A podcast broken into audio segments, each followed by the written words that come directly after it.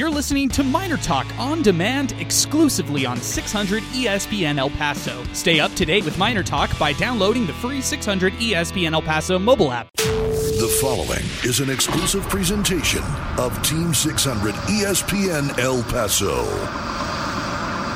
Joinks! It's the Miner 49er!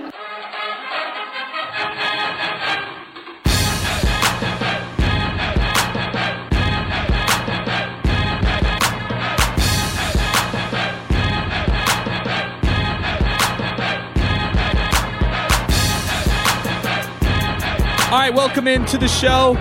This is Miner Talk. Adrian Broadus here, along with Sal Montes. We are presented by the Oscar Arieta Agency, with seven locations in El Paso, from the west side to Fabens. Contact the Oscar Arieta Agency for all your home, auto, or life insurance needs, also commercial insurance. Trust the local experts at the Oscar Arieta Agency.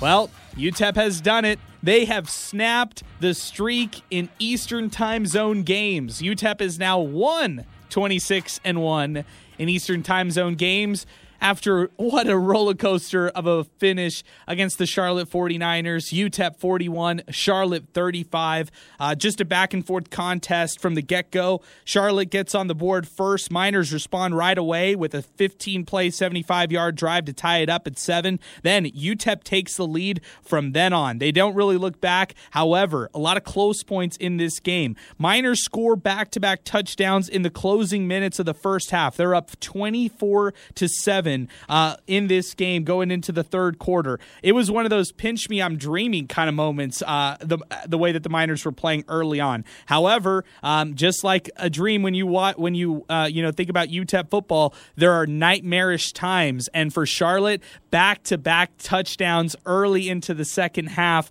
put the 49ers within three points. It looked a little scary. Miners were up 24 21. And then UTEP distanced themselves a little bit more with a 58 yard touchdown pass from Gavin Hardison to Tyrin Smith to go up. Again, 10 points. Miners get another field goal from Gavin Baechle to go up 34 21. Miners feel good at this point. They feel all right. But Charlotte's able to move the ball at this point. This is like late third quarter, early fourth quarter. Uh, game is not completely over just yet. And Charlotte moves the ball all the way into UTEP territory. Then the big play happened. It was a rushing touchdown. It looked like all uh, all what what uh, Byrd needed to do was just put the ball over the over the goal line, and he scored for the 49ers. Instead, it's a strip by uh, linebacker Cal Wallerstedt. Jadrian Taylor scoops it up and runs it in from a hundred yards out. A scoop and score for the UTEP defense. Their second touchdown of the game. Uh, Miners allow Charlotte to score, uh, you know, later on in this game. It's a 41 28 game, and then Charlotte scores late, 41 35, and the 49ers get it back. It was two three and outs by the UTEP offense. They could not get the ball moving, they could not bleed down the clock. 49ers definitely had the time, they had options, they had chances. It was a fourth and 25 play. Instead, a targeting call against Tyreek James. He gets thrown out of the game. Charlotte advances and scores uh, another touchdown to go down just by six points. And then Elijah Johnson with an interception to save the game at the end. Wow, Sal, this one is the one that kind of gets your blood pumping. Yeah, and it felt that way, um, you know, as the most important times were approaching. Right, you, you have the Miners trying to get a, um, trying to close out the first half on a good note, and everything's great. Right, You're, what was the score? Seventeen to, to matter of fact, twenty four to seven at, at yep. the half. Feeling great. But what happens? Charlotte opens up and gets uh, two touchdowns within the first four minutes to kind of bring things in there. And if we're being honest, two touchdowns in 39 seconds. So, yep. so I'm just looking at That's the time, right. the timesheet here. But um, it was back and forth in gaps, if that makes any sense. So uh, two teams who desperately want to. Uh, want to save their season, I guess if you want to put it that way. There's more more faith in the Miners going into this one because they're coming off of that win over Boise State, and then Charlotte just just having a tough time all year. But basically, two teams who look at each other and think that it's a winnable game if they go out there. And what do you know here? That big touchdown by um, by Taylor uh, in the fourth quarter, that 100 yard return, in my opinion, proves to be the difference because look at the difference in the score. Yeah, no, you're definitely right, Sal. And it, it's so it's so interesting because every time I thought this game was over on either Yeah. end, like I, at UTEP's side when they were up, uh, they they went up 31-21. I kept thinking to myself, all right. UTEP can now grind this out. They can their defense is going to get off the field. But the one area I guess of concern I had was I, I thought Charlotte actually did dominate offensively in the second half. Um, they, Yep. they really hurt UTEP left and right, and uh, UTEP's offense was actually getting off the field, not allowing the defense to rest. Even after that hundred yard uh, fumble recovery by Jadrian Taylor, uh, they turn around and allow that uh, twelve play, seventy five yard drive uh, that ended up you know putting this one as Yeah. kind of a you know it's not over yet. It was in reach kind of game. Yeah, and and that's huge because you would think that uh, that would basically count them out. Like, all right, it's checked out. It's a, a twenty point game at that point. No, they respond on the very next drive and and answer with the touchdown of their own, and then um, when they get the touchdown with about three and three minutes or so left, knowing that they have Reynolds and there's a possibility that they could get the ball back uh, down the stretch, doesn't matter. Records, stats, all that doesn't matter. All you know is that this guy um, is prone to get it done in crunch time. So that's something that um, they had to go up against. They put themselves in that position, uh, but you're right, a, a big, big momentum type game here. And, and check this out, Adrian. I, I don't know if you noticed this, but there were consecutive scores by both teams all game except for one. All right, so that was the first touchdown by um, by Charlotte, but UTEP answered that with the touchdown. But then UTEP gets uh, three consecutive scores after that. Charlotte gets two consecutive scores, so on and so forth. But it's just a crazy, crazy Conference USA game. So I'm not too sure if UTSA or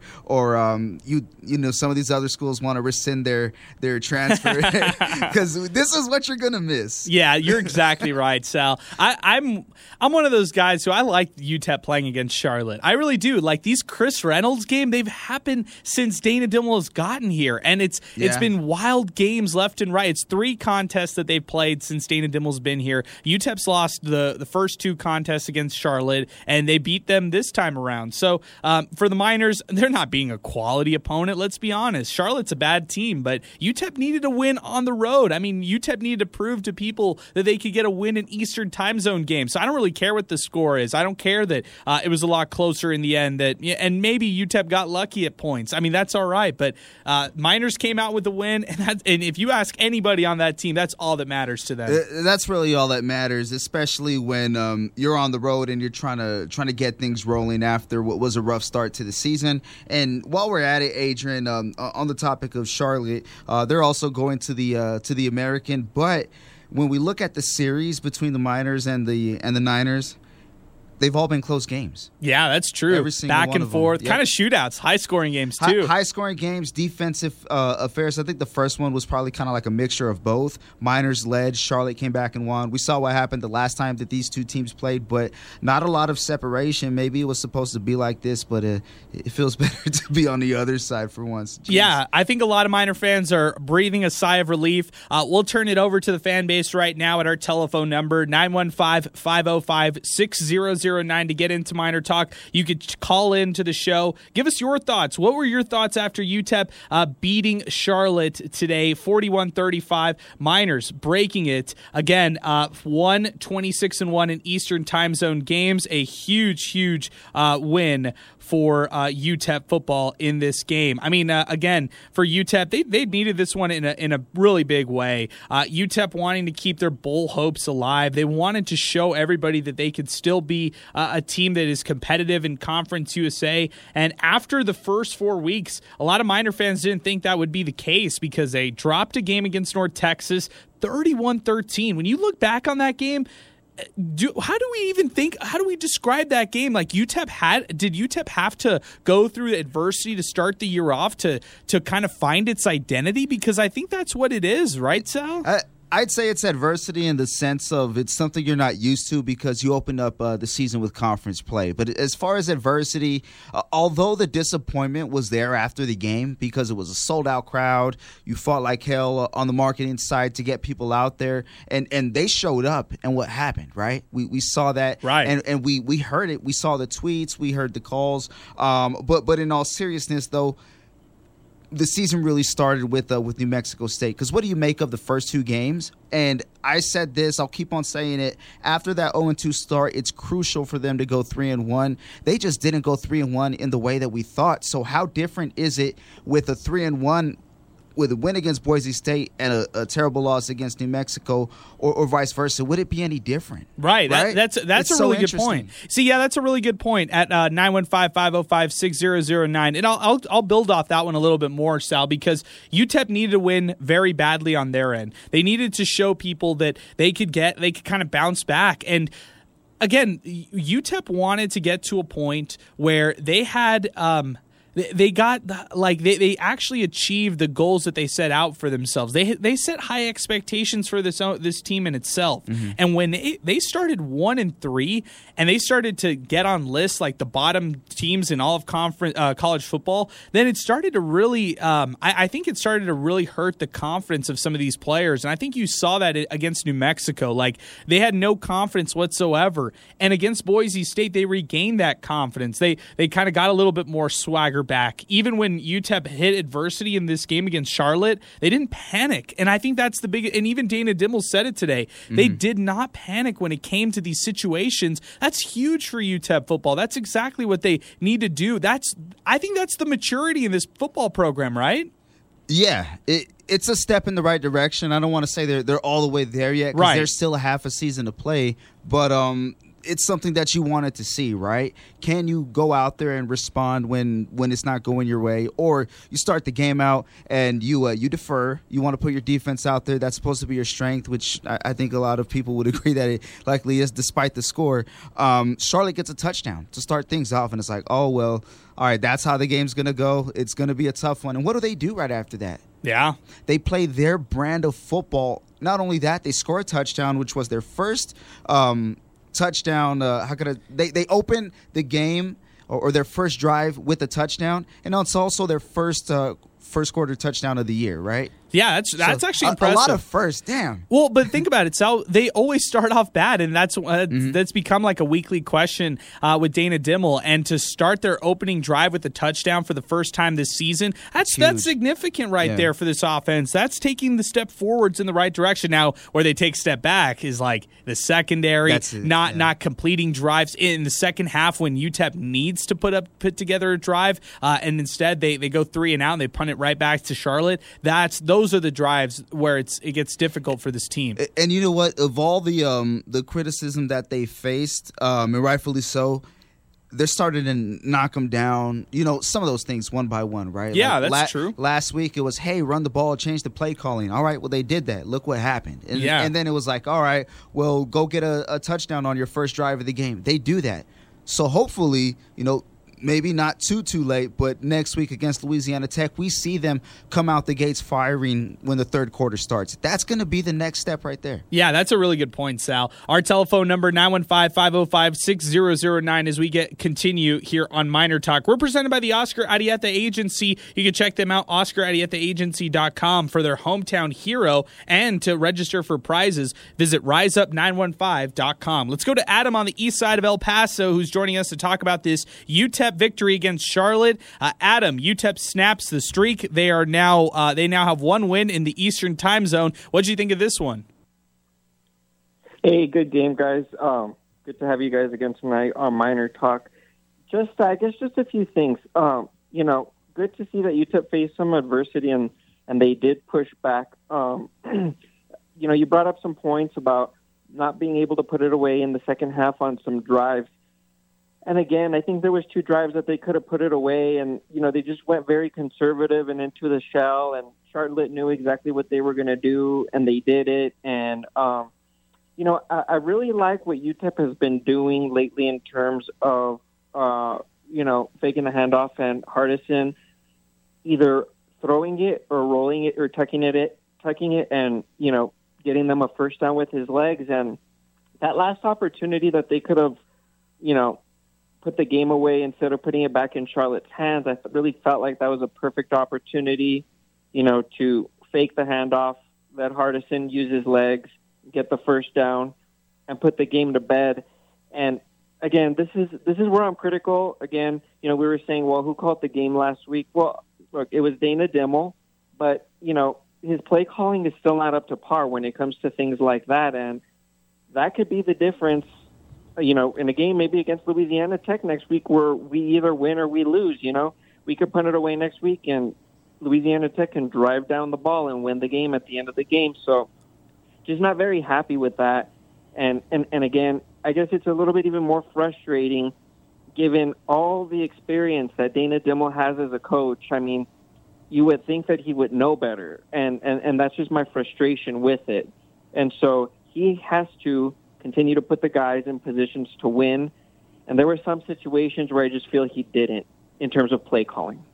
You know, actually, that's a really good point you bring up, Adam, because I, I was trying to think to myself, all right, I don't like the play calls that are going on in the in the third and, and, fourth quarter, but I'm I'm willing to give it a pass if UTEP can hang on. I think I would have rather UTEP instead of them telegraphing those halfback stretch, halfback counter, uh, run up the middle, you know those kind of basic uh, running plays. I would have liked to see them do one play fake and have Gavin Hardison run it himself because he was killing it on the ground and he was actually running the ball really effectively. So I, I just wanted to see them pull one cra- one interesting play, one play that would actually do it. Maybe it's even a jet sweep to one of their wide receivers, but just something that's not necessarily a run up the middle. Something, uh, just a different look, and and and, and I, for me, the reason why I'm pinning down on that a little bit more this week is we have Louisiana Tech coming up next week. Okay, and you know we came out with a victory, and that's great, but you know, like you've said, and like many other callers said, you know, a win is great, but you're judged on what you do next. And so giving the players the confidence to be able to get that first down instead of just going so conservative, you know, it, I, I thought that's like what put us in trouble against North Texas. You know, you know, that's what put us in trouble against New Mexico. And, you know, here we are again. Luckily, we were in the lead, but it's not always going to work out the way that it did today. So, you know, Dana Dimel's, you know, has a wealth of experience as a football coach. Right. He's been around a lot of coaches.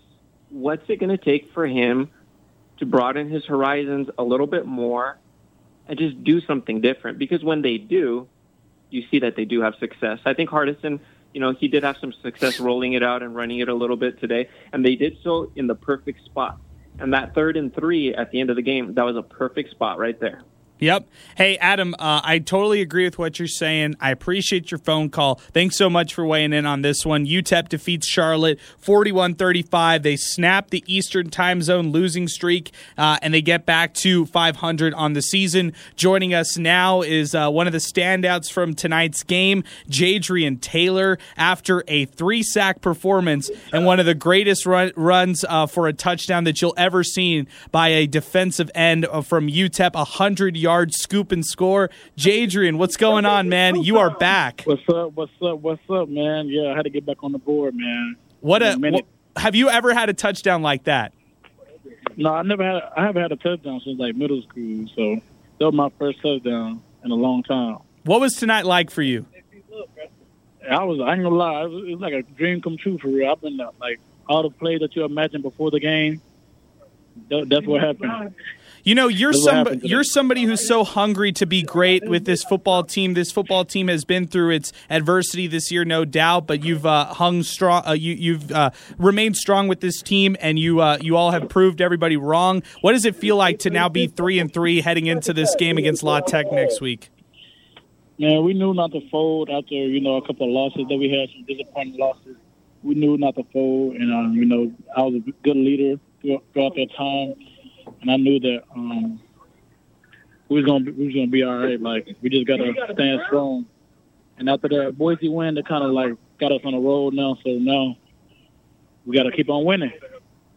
Jadrian, this is a Sal here with Miner Talk. I just kind of wanted to, to catch up with you on this one. Um, last week, you all did a great job pressuring uh, Bachmeier against Boise State, but weren't able to kind of seal the deal with the sacks. What did it feel like mm-hmm. to go out there and get uh, over five sacks today as a team? Oh, it felt great, man. Like especially getting everybody else getting their sacks too, not just me. Everybody getting their sacks. It just feels good whenever um, because defense, you know, we we always love to hunt the quarterback and he was a, he he was a good quarterback, so it was good to get him under pressure. You know, try to get him uncomfortable back there. So it was good. It was it was good fun. Hey, Jadrian, go enjoy this win with your teammates. Really appreciate you hopping on the phone with us and joining us after this uh, emotional victory. And uh, hey, congrats again on the win.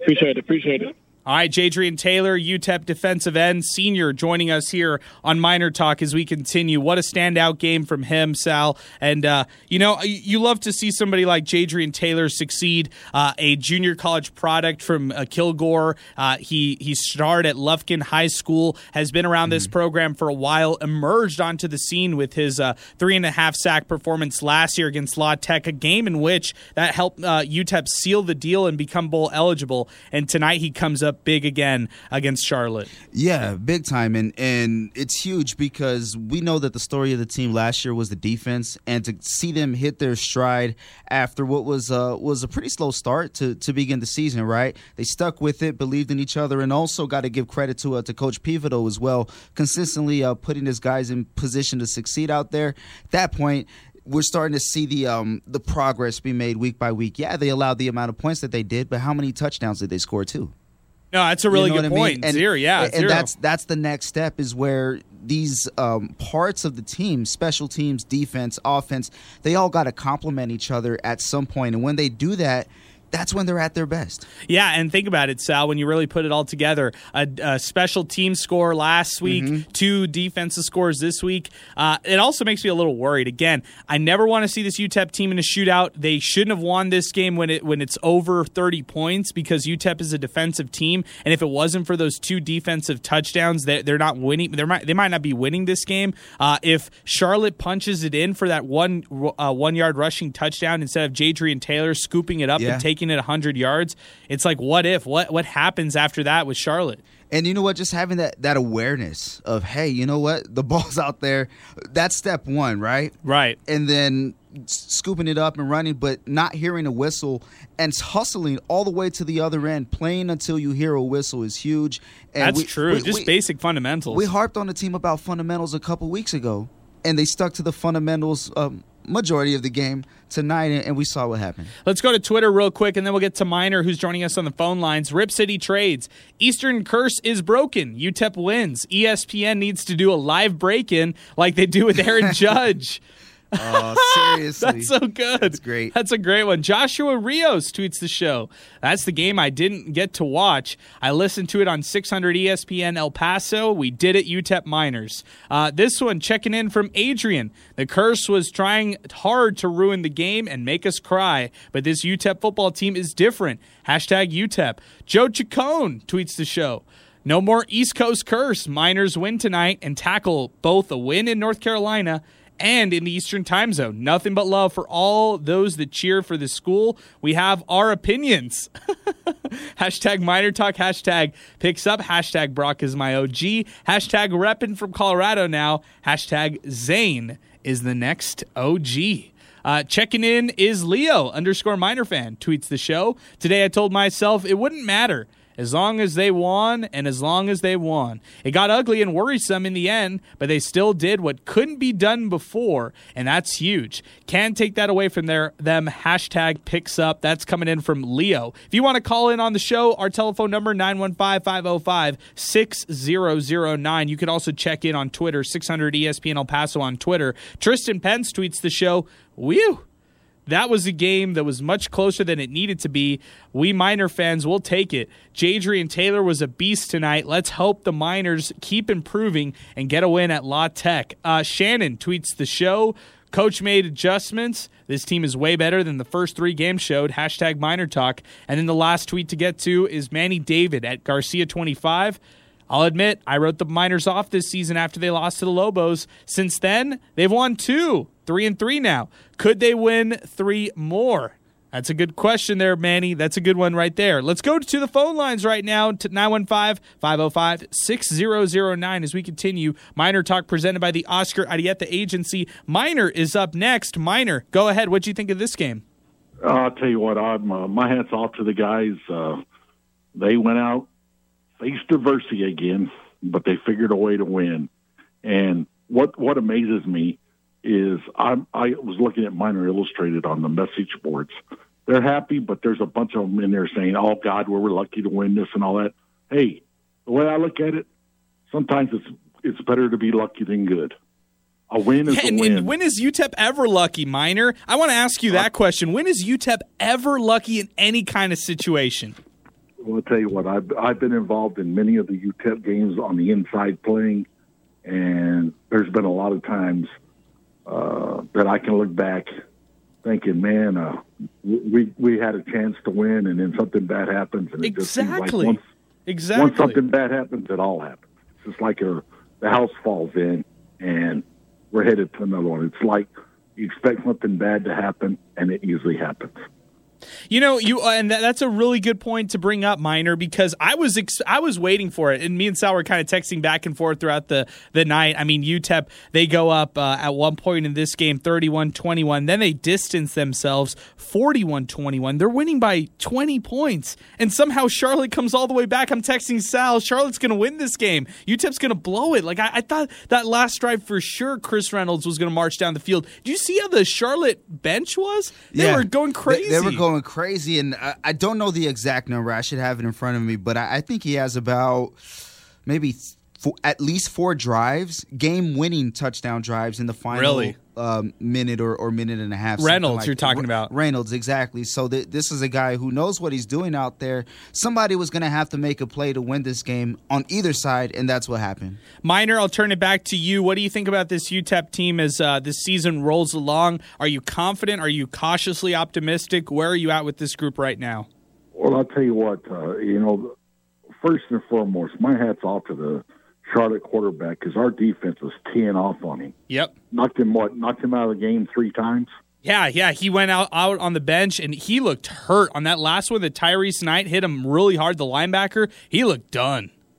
You know, I'll tell you what, my hat's off to him. He's uh, he's not didn't look like he's a very big guy. I got to watch the game, and it didn't look like he was a very big guy. But I'll tell you what, the he uh, he sure could throw that ball, boy. Uh, the one I think that really was impressive was, and of course, uh, uh, they called. Uh, I think they called a holding, but did you see that towards the end? He rolled out, and it was like on about their 25 yard line. He rolled out. He was being chased. And he was backing up. He threw the ball on the sideline and went right over our guy, right into the receiver. He caught it. It was right, right at the line of scrimmage. It wouldn't have been a game, but Oh, man, yeah. that guy had some that guy had some precision uh, accuracy.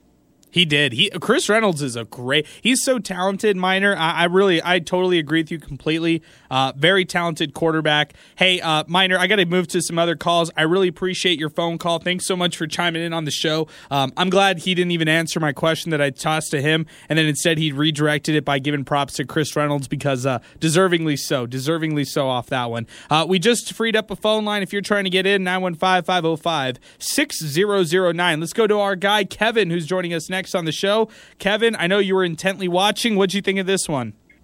Oh my gosh, I was I thought the same thing as you and Sal, man. I was like, UTEP's gonna blow it, UTEP's gonna blow it. I'm like, this is just like a typical UTEP finish, you know. But you know, they came through, they prevailed, and they won, man. One hell of a game, man. And you know, people are gonna say what they want about Dana Dimel and all his play calling, but man, now you got to put him up there with all the UTEP greats like Sean Kugler, Mike Price, and Gary Nord. Those coaches weren't able to win on the East Coast at all, and they have a rich, you know, resume with UTEP. And the fact that he was able to do that, man, man, hats off to him and his coaching staff, man. It was a hell of a performance, and finally glad that damn curse is over. Well, well Kevin, I got to slow you down real quick because uh, calling, unfortunately, calling Sean Kugler, uh, Gary Nord, uh, those guys legends. I don't know if we can go that far, but I I can stay with the Mike Price simply because he took them to somewhere they've never been. It you was know, a show in town. Either yeah, way. it was like an AP top 25 ranking, but I, I don't know about the Kugler uh, legend status. I don't know if Dimel's a legend yet. I think the, Uh-huh. the legend status for Dimel will really be predicated on can he get this team to another bowl game? Can he prove that this Mm-hmm. team can beat quality teams? I think that's where we're t- when we get to that level of calling uh, a coach like this a legend or not. Because hey, Kevin, three weeks ago this this uh, fan base was completely out on Dana Dimel, and they were ready to Hell fire yeah. him. Uh huh. Yeah, I remember. I, I, we saw all those tweets, man.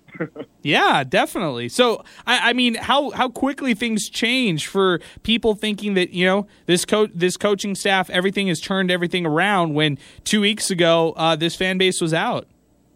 Yeah, no, exactly. But I mean, you know, I, I wouldn't call him a legend. Maybe maybe let me rephrase myself, but he'll definitely go down in the history books as the first UTEP coach yeah. to ever win on the East Coast, man. So Definitely. You know, I, I gotta I gotta tip my hat because I was kind of one of his biggest critics coming into the year. You know, I wasn't too sure where exactly you know this team was going to head, and you know, honestly, man, UTEP football should be four and one right now, guys. Honestly, the way they played tonight, they could have easily beaten New Mexico. They could have easily beaten North Texas, but you know what? I'll take it, man. Three and three is not that bad. Okay. All right. Not that bad from Kevin. I appreciate it. Good job, Kevin. Appreciate you calling in on the show. Always love to hear your thoughts on that one. Uh, let's continue here with Alan, 915 505 6009. If you've been trying to get in on the show, uh, you could call in right now. It's 915 505 6009. Alan, what's going on? What's going on? Yeah, I watched the game tonight, and uh, I wasn't really paying attention to the announcers, but then I started paying attention to the announcers Okay. And uh, they basically had the Miners pegged, man, on what they were going to do on offense. That the fullback, wherever the fullbacks lined up, they said they're going to run the ball where he's at. Sure enough, that's where they, they ran the ball. And then eh, when they threw the ball, when they had a certain formation, the announcers pegged it which way the ball was going to go. And sure enough, the ball went the way that they said it was going to go. They've got to change their offense. I mean, if the announcers can peg what the Miners are going to do on the offense, can you imagine what other teams that are scouting know what they're going to do? Well, I don't think this is a new thing, Alan. I- am surprised you're just re- barely pointing this out. I mean, this is a reoccurring thing week after week, at least in my eyes, watching UTEP football. I could pin and tell you, hey, this is going to be a run up the middle on first down. Hey, this is going to be uh, a play action pass bootleg out to Tyrin Smith on a deep shot on second down. Hey, on third down, if they didn't get that going or if they need three yards on the play, it's going to be a halfback stretch to Deion Hankins. Like, uh, it's th- this offense is very very predictable. I've, I've, really not. I haven't thought that this is a uh, an offense that gives you a ton of variety, especially when they have they are trying to protect a lead like they were trying to do today. Uh, third quarter, fourth quarter, UTEP tries to just protect that twenty point lead, and instead they get way too conservative, way too passive. I get it. I get all the nitpicking. I get all that kind of stuff. But the bottom line, UTEP won this game, and I, I think that uh, above anything, UTEP just needed to win. I, it, it wasn't pretty um, by any means. It wasn't against a quality team, yeah, there are things that they need to clean up. Uh, but I, I, think the overarching theme, theme, at least in my eyes, is they got the win. That's true, but I think they played better last week. I mean, their offense. Oh yeah, no, no, they played a perfect game, Alan. They played almost a perfect mean, I mean, game. Their, their, their offense last week was more balanced. It wasn't as predictable as it was tonight. Yeah, I'm with you on that. I agree completely. All right, man. Thanks a lot. You guys hey, have a blessed night. Good, hey, good stuff, Alan. I appreciate you. Thanks so much. 915-505-6009. Sal, any thoughts on this on these couple calls we've had right here? Yeah, uh, two. Um, I don't want to say different, co- completely different types of takes, but um, two guys who have certain observations on the team, right, and expectations, of course. It, when I look at the offensive play calling, m- more so on um, on the last call we just took, um, it's it's changed in a way that they're doing what's working for them, but it hasn't changed in the sense of of creativity. If, if that makes that makes a lot of sense, you, you know what I mean. They're playing a in a in a way like catch me if you can. You know that they're what they're going to do. See if you can catch up. They're going to run here. All right, meet them there. Let's see who wins that that battle right there. So that that's what I've been getting uh, with the the play calling. But the fact that they're starting to go with what's working more. Um, spectrum wise, probably like seven out of ten is, is where I'm at because finally they're starting to make the game easier for themselves, but that's not to that's not to say that teams not going to meet them and eventually win that type of matchup. They're going to have to be creative at some point. Our telephone number is 915-505-6009 if you'd like to weigh in on the show. 600 ESPN El Paso on Twitter. At 600 ESPN El Paso on Twitter. Augustine is next on the show. I uh, I thought he was banned on the show for a while, uh, but uh, he's back in action and he's with us here on the show. Augustine, how'd you get through our extensive call screening? Uh, dude, that was tough, man. I had to disguise my voice and uh, and the whole shenanigans. But computer software. But I'm here. I just I, I, just, I just want to say two things, man. Credit to Miners, they won on the East Coast against a bad Charlie team, which which everybody's right. UTEP, UTEP needs to make a lot of adjustments in order to get better. But I, what I really want to know is what is Kevin smoking that that you know he should share with everybody what he's smoking and. Uh, in Tennessee, what, what he's seeing that now all of a sudden uh, the Hall of Fame or, or, the Hall of Shame really got smaller. I, I, you know, that take just really blew me away, and and unfortunately, that's a lot of Miner fans. And we, as Miner fans, you have the responsibility to yes, root for the team, but come on, people, put your feet on the ground and just say it's a win on the East Coast. That has never happened before. Just be happy don't say that these coaches coaches are the best in America. They're not coaching Notre Dame or Georgia or any of those sorts. So uh, I just want to know what he's having, and, and he can tweet what combination of illegal drugs he's taking. Just give us a call. oh, you see, you're hilarious. Uh, you, you know what? I, am gonna allow that. That was uh, we, we got to start grading all your phone calls or like rating them on a scale of one to ten. That was about a that was a, a passing grade of a seven point one. You you you passed seven point one out of ten. Um, you, you uh, didn't you didn't shoot yourself in the foot. You didn't get banned like you did last time. A one out of ten phone call last week. Uh, but uh, nice redemption, Augustine. Good job there. And, and, to finish up, uh, just uh, just be careful with Miner fans. Just uh, yeah, I just, think that's why. Actually, you know what? Uh, thanks for the phone call, Augustine. I appreciate the call.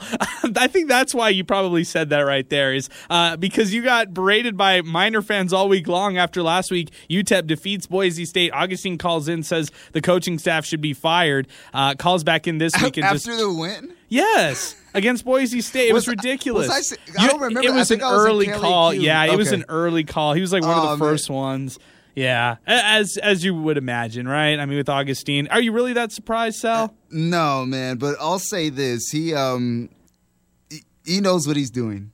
Oh, he does. He does yeah. know what he's doing. Hey, good call by Augustine. Let's keep it going. 915 505 6009 to get into the show. We're also at 600 ESPN El Paso on Twitter and 600ESPNElPaso.com. We'll have a recap up over the weekend. We'll talk a little bit more about this game. And uh, Miners getting a big win on the road against Charlotte, snapping the. Uh, 27 game winless streak out in the Eastern time zone. Uh, let's take our first time out of the show when we come back. Which three games will UTEP win in order to try to get bowl eligible? We'll go through the schedule. We'll evaluate that as we continue. Miner talk right here as uh, we continue, presented by the Oscar Arieta Agency, along with Sal Montes. We'll take a timeout right here on 600 ESPN El Paso. 600 ESPN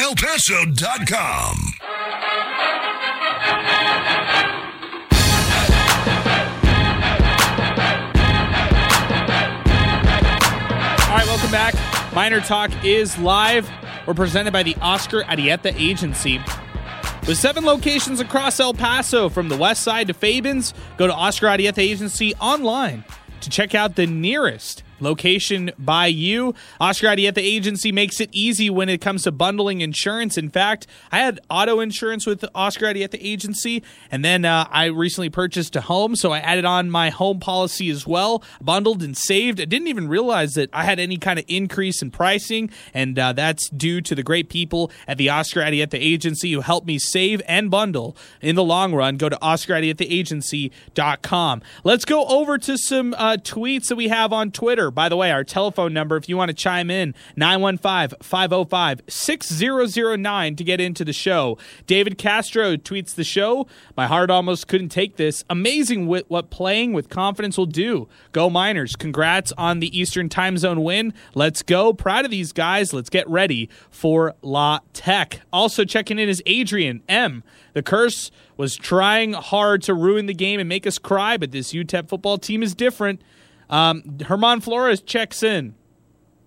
Dimel's play calling Ghost Rider needs to keep pay that guy. Uh, sorry, Herman. It's Dana Dimel calling the plays. He's just calling it right. Um, Poncho checks in on Twitter. Good play calling and good game by quarterback Gavin Hardison. Defense needs to be consistent. They got three turnovers, but gave up 321 passing yards. Dimel got outcoached in the second half again. Actually, he did. I, you know, the second half was just not UTEP's. And again, playing conservative football for UTEP is just not the brand that I like watching this team. In fact, uh, I just, you know, you can give this team a 20 point lead, you can give them a 10 point lead, you can give them a three point lead. I don't like them playing with the lead whatsoever when it comes to another, the team on the other side playing with some urgency. Yeah, and I'm glad you brought that up because at the end of the first half, or near the end of the first half, rather, you and I were talking about it. How um, how are they going to approach this with a sense of urgency? Can they can they at least get a field goal to close out the half? And what do they do? They wind up getting the touchdown. We saw some urgency. They only had one timeout left um, when that drive started with um, when they got the final touchdown, and we saw Hardison make some plays, move around the pocket, get out. We saw some uh, some plays by other guys. They get the touchdown. All right, cool. Miners had the momentum. Then the defense complements it with the touchdown of their own. It was like the perfect storm going in in favor of the Miners, right? But all because they were able to um, not only score the touchdown on offense, but then get the touchdown on defense. So there's the compliment there. But we look at the second half, and it was kind of like, all right, this is what Charlotte does they want to play That's this true. fast pi- this fast paced type of Up-tempo. offense, up tempo, and they were able to um, to strike with some touchdowns early in the in the second half as well. So it just goes to show that however big um, a gap of momentum may be for you, it could go right over to the other team, and everything that you just did. Not to say it doesn't matter, but at this point. It's ground zero now. So what else can you do? That's a good point. I mean, and, and for this UTEP football team, I, I, I just think that uh, again, getting a win out in the Eastern Time Zone, that uh, the travel it's hard enough, uh, is, it, which is another thing that needs to be said. But uh, yeah, I, I thought that, you know interesting points all all around. Leo underscore minor fan checks in. I have no que- clue as to the answer of this question, Sal. About those forty one points, is that also a first in the Eastern Time Zone? I'm not Uh, sure. Not I- sure whatsoever. I don't know. I'll take a look, but I'm probably going to say yes. I'm also going to say that's a little difficult to look at because uh, you're going year by year looking at okay, which school is actually in the Eastern time zone. So yeah, I'll, it's, it's I'll give it a shot. Let's see if I can find I, I uh, you know what, Sal? I think we'll uh, we'll have to look. We'll have to ask our friend Drew Bonney or our friends over at UTEP football because they'll they'll have uh, more stats on that. Uh, Paul Marmolejo tweets the show. Whoa, Miners won. Miners covered against the spread. That's right, Paul. They definitely did. Adrian M tweets the show. I'm not ever washing my Jadrian Taylor shirt.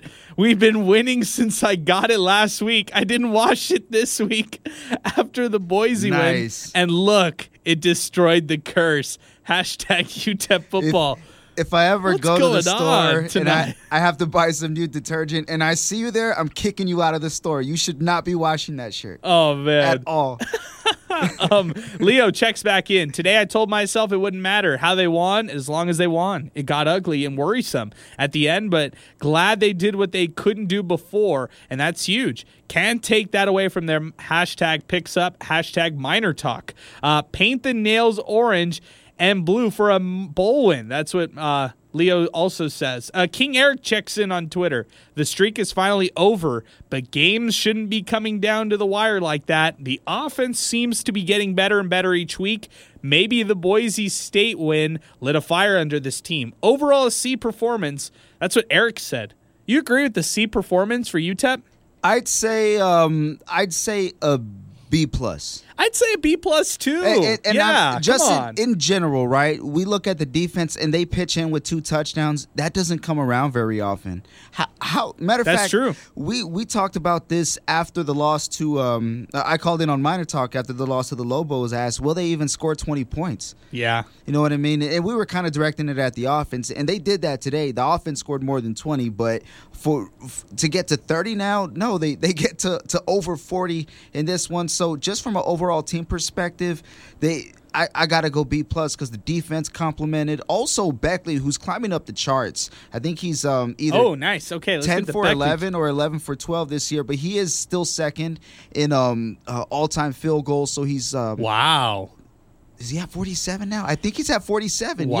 yeah, Sal, he had three away? three away from tying, and and um, four away from breaking. So He's going to that- break it. uh, but he pitches in on the um, on special teams as well, so everybody's there to complement each other. The only thing I didn't like is that you know there was a little bit of a lapse, and Charlotte was able to get back into this game and and have a chance to win it. But aside from that, though, you you break a curse, right? You haven't won in North Carolina nor the, the Eastern time zone. But then um, to do this, you, you get back to back wins, which is very rare indeed. And you're going to go into the thick of the Conference USA schedule. You want to go in there feeling your best. They still got to clean some things up. But overall, man, I think um, pretty much everybody complimented each other today. Our telephone number is 915 505 6009. That's our telephone number to get into Miner Talk. Uh, the defense today allowed 321 yards of offense against Charlotte. That was rough. I mean, it, it's still below the average that UTEP has. They average 333 yards of total offense uh, they allow against opponents, but still, uh, Sal, that's a. Actually, I'm sorry. It's 417. I got the number wrong. 417 as far as total offense. They allowed 321 through the air. That's only passing yards right there. And I didn't think Charlotte ran it enough. They could have run the ball a lot more. They were running it well against UTEP. Yeah, I think they wanted to to keep the ball in the hands of their best player, their best playmakers. So I, I don't fault them for that. And it came down to it near the end as well. You you got to go with your best players in that situation. Uh, but but overall, I I know that the yards allowed were are definitely alarming. But when you get two touchdowns in a game And I- three turnovers. three turnovers, and, and one to seal the game, right? I, I think that makes up for it. Yeah, I, I could see that. Uh, five sacks, uh, ten quarterback hurries. Nice night. I mean, they Exactly. rattled Reynolds the whole. I it, it's tough. Like I, it's a toss up. You got the good and the bad from the It was- defense. it's a boxing match between you know guys who are just throwing haymakers all night. UTEP just landed a bit more. Yeah, I like that. That's a really good analysis there, Sal. I, you know, going back to the last play, I just I keep thinking about that last play over and over in my head. Uh, Spencer was one of their most reliable, if not their most reliable receiver all night, and uh, Reynolds was just chucking it up to him left and right. It was a screen to Spencer. It was a Spencer uh, catch, and then he'd get yards after the catch. He had seven catches, 160 yards, and a touchdown. Just a magnificent game from uh, Elijah Spencer. And then the last play, Reynolds throws it up to him.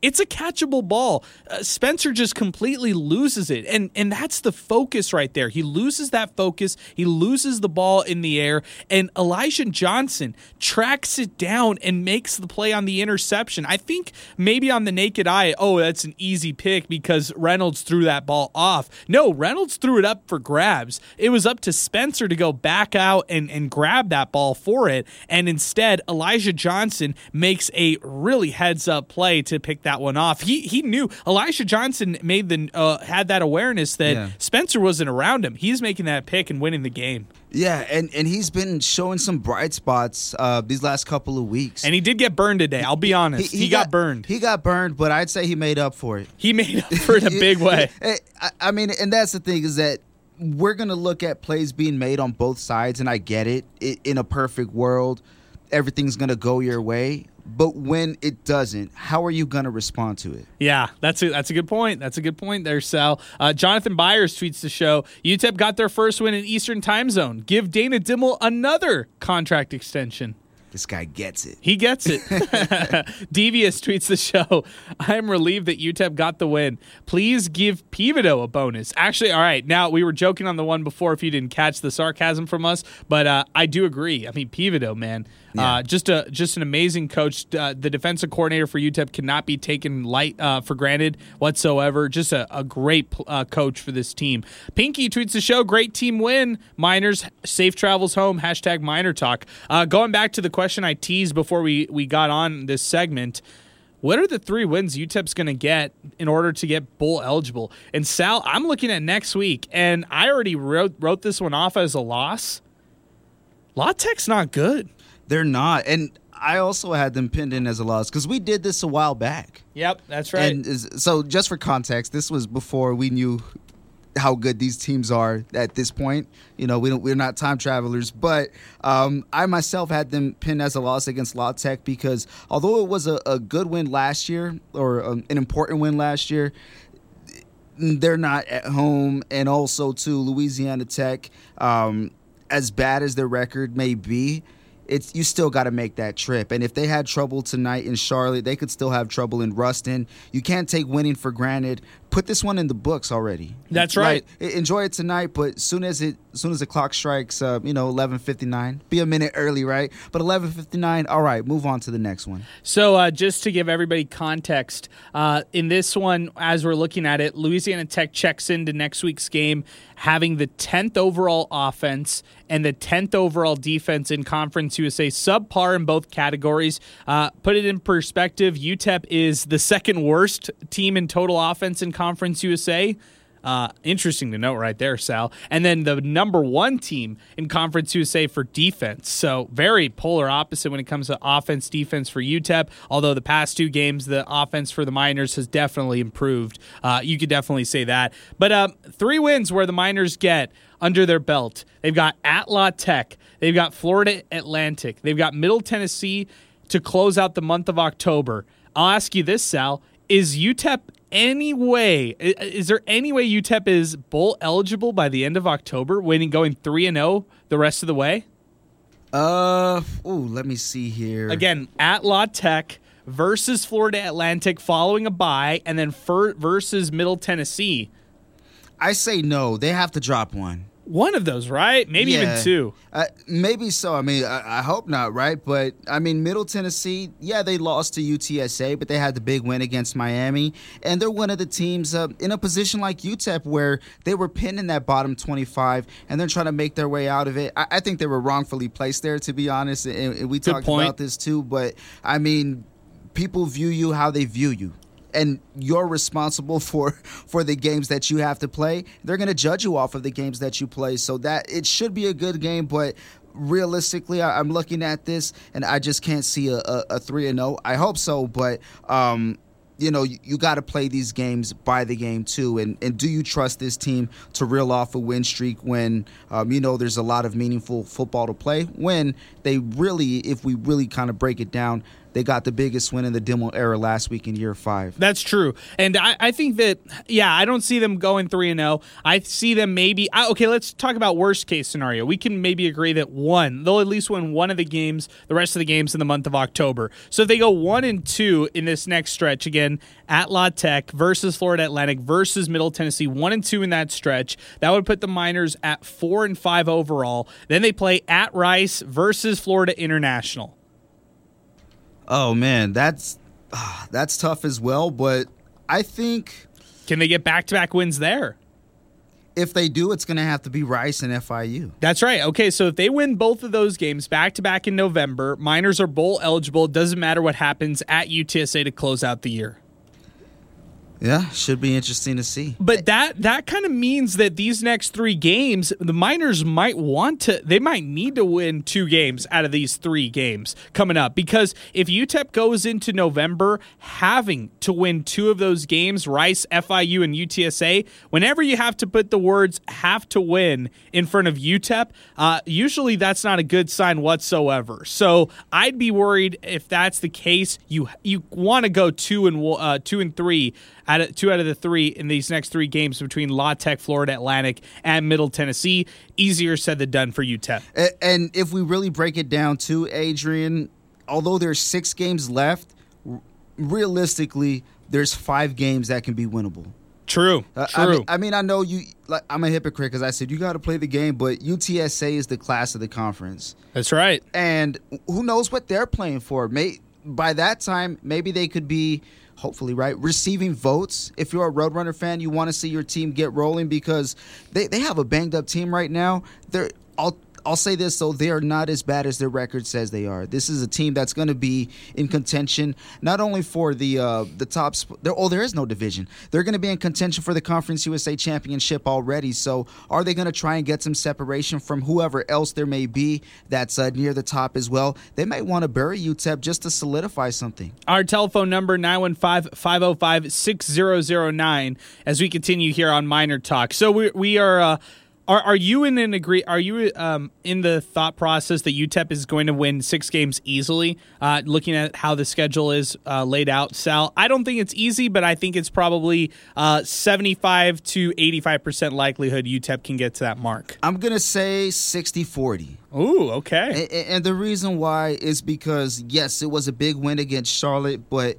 if we kind of look at it deeper, that's a team that you should be putting away, and you shouldn't be in that position. Okay. And if, if they do so against um, Middle Tennessee, how's that going to fare? Even Florida, any team on this schedule, right? But when you when you look at some of the better teams on there, you you can't get by doing what you did uh, tonight against those teams. A couple of different Conference USA scores to get to. Um, uh, Rice just beat UAB. What a shock.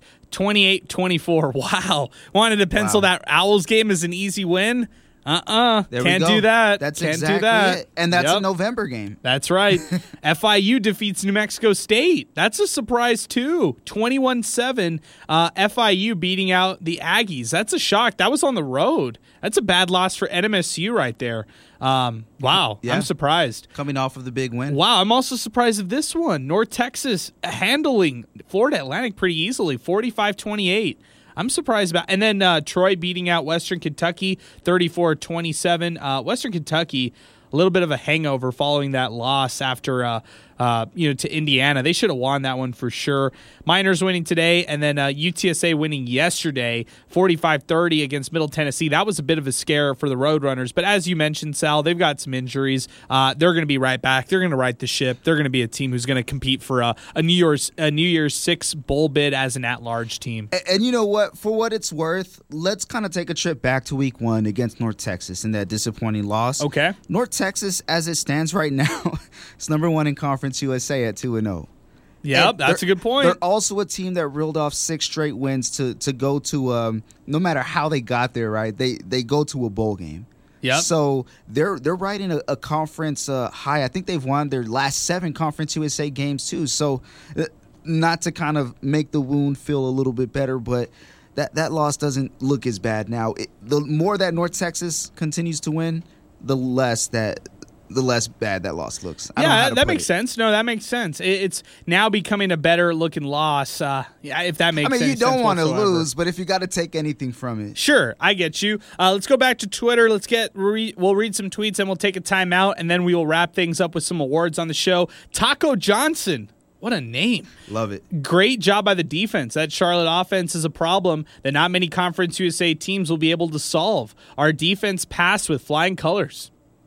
Eh, I don't really agree. I I think there's some issues in the secondary, not like persistent issues that are going to continue, but uh, that's a secondary that's a little inexperienced going up against a very experienced wide receiver group in uh, Charlotte. I don't really think Charlotte's that great, but uh, they moved the ball and they scored a lot of points against the Miners. And I like that you bring up the secondary as well, because when, when we talk about defense, we kind of look at it in the general sense, but the guys up front did their jobs. They did. You know, at that point, it's up Great to game the by the guys D-line. in the back end to make some plays, and um, you know Reynolds and company were able to to buy some time and and just be cerebral and make some really incredible plays. So you you got to give them credit, but you're right. If we break down the defensive sections. Um, Maybe the secondary part of the game was was not the most impressive when we look at the defense. Victor Neff at Neff Poppy tweets the show. Miners tried to give this game uh, give this game away. Predictable play calling. Predictable play calling still sucks.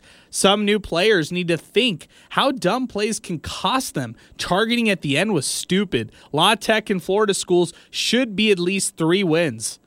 Okay, Victor likes uh, the win against La Tech or the game against La Tech, and he likes both uh, FAU and FIU to be wins for the Miners. Hey, to put it into perspective, FAU, FIU both have to travel from Florida to El Paso. That's not an easy travel whatsoever. They're going to be up late compared to their time. So, good point there, Victor. And as far as the play calling, um, I think it was predictable in the second half. Liked it in the first half, uh, and then as far as the targeting call, man, that was just rough.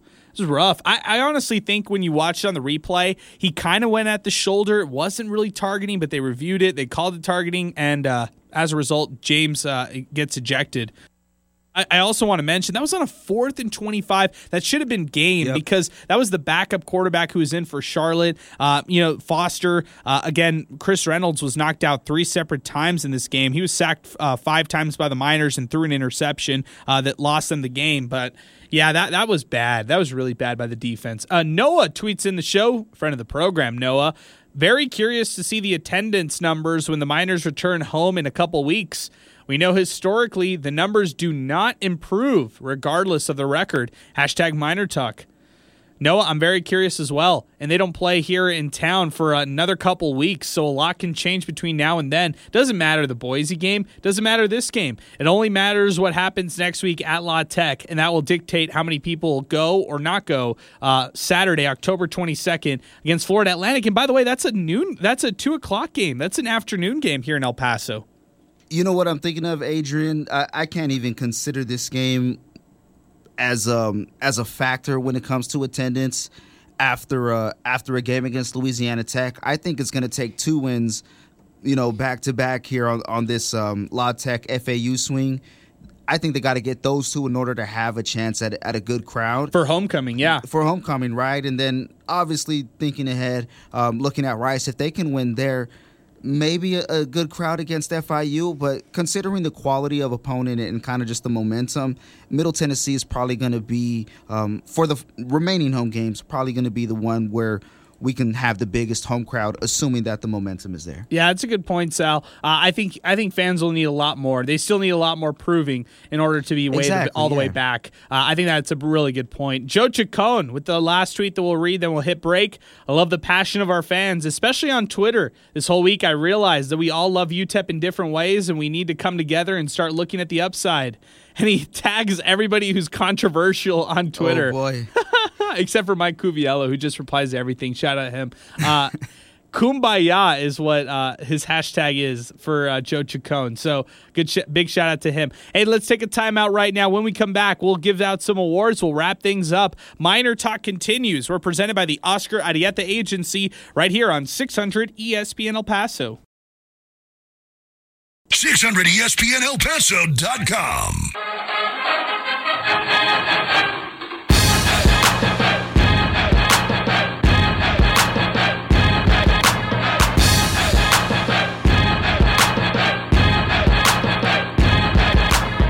final segment here of Miner Talk. As we continue, Adrian Broadus here along with Sal Montes, winding down the show, wrapping things up. If you'd like to give us a call, now is the time to do it. Our telephone number is 915 505 6009. We're also uh, at 600 ESPN El Paso on Twitter and 600 ESPNElPaso.com where you can check out the recap following this one. Um, we got some awards to hand out, and I think it's going to be a contentious battle across the board for all of these awards. Sal and I have conversed. Uh, it was contentious. We were heated in the in the debates on both ends, but uh, we came to a resolution. We had to get separated. We had to get separated over here. We're in different studios right now. we can't even look at each other after this one. But uh, in the end, we came to an agreement. We put our differences aside, and uh, we've come to a conclusion as far as these awards. So let's go out and let's do it. Let's read some of our sponsors and uh, give and let's pay some bills. Let's give them some love here on the show. First off, our Heineken Player of the Game. Oh man, so many different options. You could go Deion Hankins, 20 carries, 113 on the ground, uh, averaged almost six yards a carry. What a night for Deion Hankins in this one. You could go Gavin Hardison. Three passing touchdowns for the quarterback. 10 of 14, uh, not fit more than 15 pass attempts, by the way. Sal, uh, before I move on, were you surprised by that quickly? Uh, no, I, I kind of was hoping that it would be under 15. Uh, I am surprised with the completion percentage. Back to back weeks with, with a high percentage, but uh, I, I would say no. Okay, another quick one that we'll go off of. Tyrin Smith, four catches, 106 receiving yards, two touchdowns. Is Tyrin Smith back? Uh, possession wise, I'd say uh, let's find out in Ruston. Yeah, that good call. Good call right there. You could also look at, of course, Jadrian Taylor, which I think a lot of people would go. Three sacks, a hundred yard, uh, you know, touchdown on a fumble recovery. What a day for Jadrian Taylor. He is officially back. Uh, the bake at a shake and bake. Um, you know, Praise Amaewhule is shake, and then he is bake. Praise Amaewhule still looking for his first sack, by the way, but uh, his counterpart, and Jadrian Taylor, gets three tonight. What a night for him. Instead, we are going with Cal Wallerstedt. Linebacker Cal Wallerstedt, that's right. For, uh, he had eight total tackles in this one. He had one tackle for loss, and he had a whopping two forced fumbles that resulted in UTEP touchdowns. Two forced fumbles for UTEP linebacker Cal Wallerstedt. Here's the first one. Rutledge motions right to left. Reynolds to throw. He's being blitzed. He rolls out to the left side and is knocked away. Picked up by Tyrice Knight inside the five, and he goes into the end zone. Touchdown, Miners! Reynolds was buried and the ball came out inside the 15 yard line. Tyrice Knight picked it up and carried it into the end zone, and the Miners have scored two touchdowns in a matter of seconds. They lead 23 to 7. And Tyrice Knight also had a big game today. Six total tackles, a sack, and a touchdown off that scoop and score. But it was done by the player of the game, Cal Wallerstedt. Eight tackles, a tackle for loss, and the uh, two forced fumbles on tonight. It's our Heineken player of the game, Cal Wallerstedt. Heineken reminding you to drink Heineken. Let's go over to our uh, the, our Oscar Arieta agency drive of the game. Oh man, I love this one. This is the one that I'm so fired up about. Um, and it was, of course, it's not even close. Well, actually, it was close. That's why we have an honorable mention. Uh, if this was a touchdown, it would have easily been it. But uh, honorable mention: a 36, or excuse me, a 34 yard rush by running back Deion Hankins. Let's hear the coverage. Snap and the give to Hankins, left side, cuts it back, 45 50, 45 40. Hankins all the way still on his feet inside the 35 to the 30. He's got the first down all the way to the 25 yard line. What a remarkable run by Hankins. And actually, that one set up a touchdown uh, just a couple plays later for the Miners. It actually set up a 26 uh, yard touchdown pass from Gavin Hardison uh, to Trent Thompson, which, um, you know, hey, not trying to spoil anything, but we might get to that one in just a little bit. But instead, let's get to our real. Uh, this is our real play of the game, and uh, it happened earlier today. And there's the snap and the give. It's Siobhan McEachern, and he's in for a Charlotte touchdown. Now he may have fumbled the ball. Let's see if he crossed the goal line. The Miners are going the other way. And is that Tyrice Knight again? He's already scored once. No, it's Jadrian Taylor. Jadrian Taylor takes it to the house. And that's it. Jadrian Taylor, a 100 yard fumble recovery for a touchdown. That is our Specs play of the game. Specs Wine, Spirits, and Finer Foods has been a Texas family owned destination for selection and savings since 1962. It's your one top uh, one stop shop with literally thousands of wine, spirits, and beers at everyday low prices. If you're looking to step up your cocktail game, get insider info on seasonal releases or order online for same day delivery. Just go to Specs Online betonline.com because the fun starts here at Specs. Uh, now, let's get to our Oscar Arieta the drive of the game. I prefaced that earlier, but let's get to it right now. In the second quarter, UTEP put together a nine play, 82 yard drive right before the half ended when do you ever see UTEP score before the end of the half? And they did it twice, and it, it was capped off by this 26 yard touchdown pass from Gavin Hardison to Trent Thompson. Now the snap is back. Play fake. He'll throw. Steps. Taking a shot to the end zone. It's caught by Trent Thompson at the five, and he rumbles into the end zone. Trent Thompson. Touchdown. Miners. And that is uh, that. Those are our rewards right there. Oscar Arieta Agency brings us our drive of the game. The Oscar Arieta Agency reminding you to drive safe and check out their website oscararietaagency.com for all your help on home, auto, life, or commercial insurance. That's OscarID Joe Chacon tweets the show. Uh, Joe Joe John, I only hope that you're saying this from behind a beer screen. I've never been negative towards you. Oh, we've already got fans uh, arguing in our comments and our uh, mentions, and Joe Chacon somehow gets that on our Miner Talk, uh, I guess, uh, thread that's going on right now. But nonetheless, uh, I digress. Sal, as we as we close things up, as we wind things down, and we look toward next week, La Tech. I'll be out next week, but I'll be joining remotely. Um, Hopefully, everything goes well at that. Um, but aside from that, I'm looking forward to seeing how the Miners respond. Back to back wins for UTEP. A new life is, has definitely felt with this team. Uh, they're able to sustain success from last week and carry it over to this week just to get a win. And uh, Miners got to feel good heading heading back from a long road trip out there in Charlotte. Yeah, they definitely got to feel better, especially after the 0 2 start. We we said, here I go again, right? Go three and one in your next four games, and they did that. So Yep. now with the final half approaching, there's going to be a lot more important games. So this is just one piece of the puzzle that you got to put together.